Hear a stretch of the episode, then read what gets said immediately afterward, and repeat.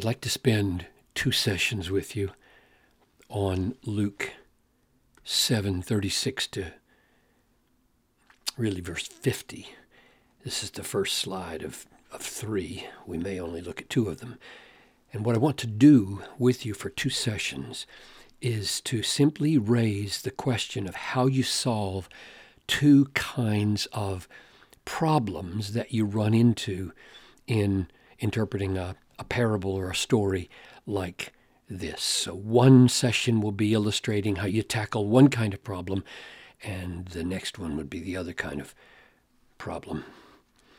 So, Father, I pray that as we as we see a problem that some folks have stumbled over in this passage, you might grant us to understand what's really being said by Jesus so that we can know how it applies to us and can rejoice with this sinful woman in the great forgiveness that she has and share in the great love for Jesus that she has as well. I ask this in Christ's name. Amen.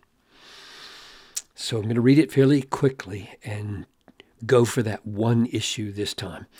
One of the Pharisees asked him to eat with him, and he went into the Pharisee's house and took his place at table. And behold, a woman of the city, who was a sinner, this is a euphemism probably for a prostitute, as we'll see, when she learned that he was reclining at table in the Pharisee's house, brought an alabaster flask of ointment, and standing behind him at his feet, weeping, she began to wet his feet with her tears and wiped them with the hair of her head and kissed his feet and anointed them with the ointment. In other words, these are extraordinary um, evidences of affection in her heart, expressions of, of love and affection. And we don't know why yet, but that's going to come clear. Now, when the Pharisee who had invited him saw this, he said to himself, If this man, Jesus, were a prophet, so he's only going to give him that much credit, and even not that much, and so not any more. If he were a prophet, he would have known who and what sort of woman this is who is touching him, for she is a sinner. And Jesus answering said to him, Simon, I have something to say to you.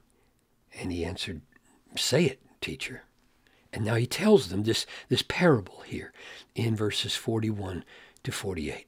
A certain moneylender had two debtors. One owed him 500 denarii, and the other owed him 50, so 10 times as much debt. And you can see what this is going to shape up to be. Simon is going to be here in the one who owes uh, the 50, and she's going to be the one who owes the 500 because Jesus is talking about their, their subjective sense of their own debt. When they could not pay, he canceled the debt of both. Glory. Now, which of them will love him more? And Simon answered, well, The one, I suppose, for whom he canceled the larger debt. And he said, You have judged rightly. Then, turning toward the woman, he said to Simon, so he's still talking to Simon, he's looking at the woman, and so Simon can perhaps begin to feel the vice close on him. Do you see this woman? I entered your house, and you gave me no water for my feet, but she has wet my feet with her tears and wiped them with her hair. You gave me no kiss, but she has, from the time I came in, she has not ceased to kiss my feet. You did not anoint my head with oil, but she has anointed my feet with ointment. So one, two, three ways that Simon, the guest, I mean the host, did not show any special affection for Jesus. And here's this sinner woman who has gone way beyond what even he didn't do in her three ways of showing her love and affection for him. And then he comes here to this verse, and this is the one that I am so concerned about. Therefore, I tell you, her sins, which are many, are forgiven. For, therefore, for, therefore I tell you, her sins, which are many. Therefore, wherefore? Well, because of what I see here.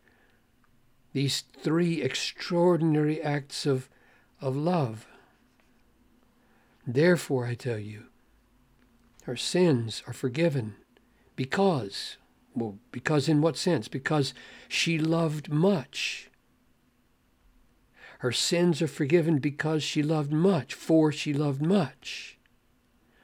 Now, over the years, people have looked at this and they have drawn the conclusion well, it looks as though Jesus is making her her much love, which is she wet my feet with her tears, she wiped them with her hair, she um, has not ceased to kiss my feet.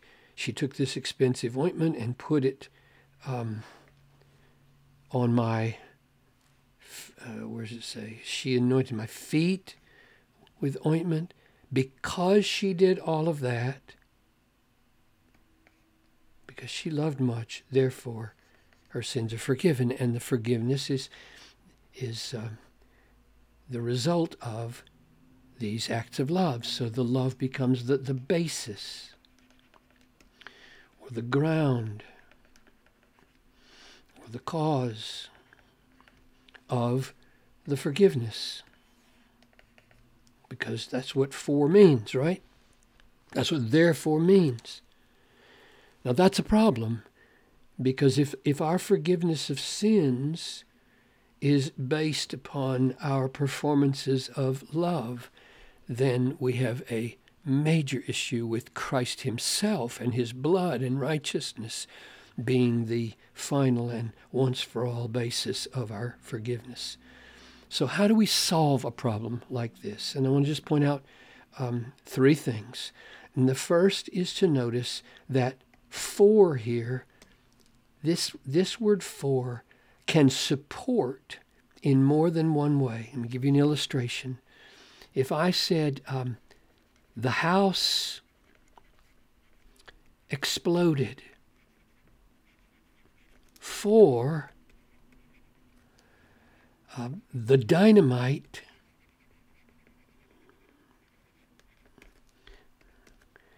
um, accidentally went off. So everybody can tell that this for here is, is the cause of the explosion.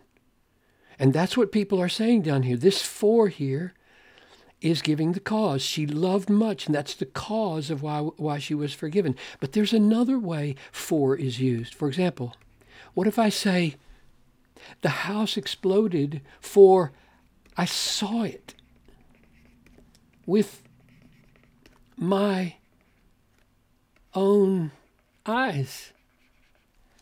Now, what kind of for is that? That's not a for of cause, that's a for of evidence.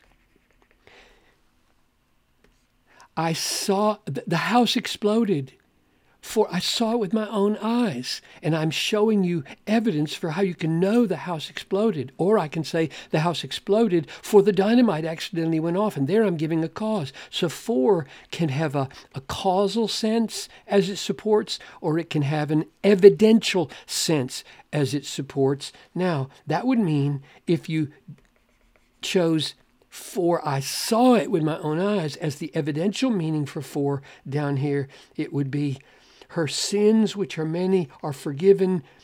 And there is so much evidence that you can see right here in the fact that she loved much. So, all these things that she did did not cause Jesus to forgive her, but gave evidence that she was already forgiven. Now, which is true?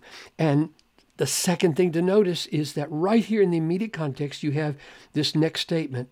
But he who is forgiven little loves little. Now, there's the the parallel with who's forgiven much loves much.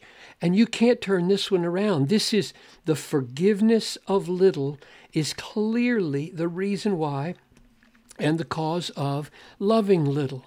And so if you replace little with much here, she's forgiven much loves much.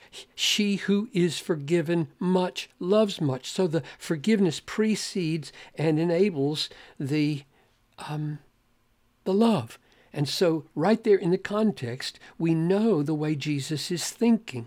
And then the same thing is shown back up here. If we just go back and remind ourselves how he set it up, a certain moneylender had two debtors. One owed 500 denarii and the other 50 when they could not pay. He canceled the debt of both. He canceled the debt of both. Now, which of them will love him more? And the love him more is the result of, not the cause of, the cancellation of the debt. So now we've seen first that for here can mean two different things. It can mean that this love that she has is an evidence of, of, her being forgiven by Jesus. We have an immediate context of the parallel, but he who is forgiven little, therefore, as a result, loves little, which would show that she is forgiven much, and therefore, as a result, she loves much, not the other way around, as though the love caused the forgiveness. And we know that's the way he set it up in the first place. And so we, we draw the glorious conclusion from this that Christ cancels sins as a way of awakening love in our heart, not the other way around.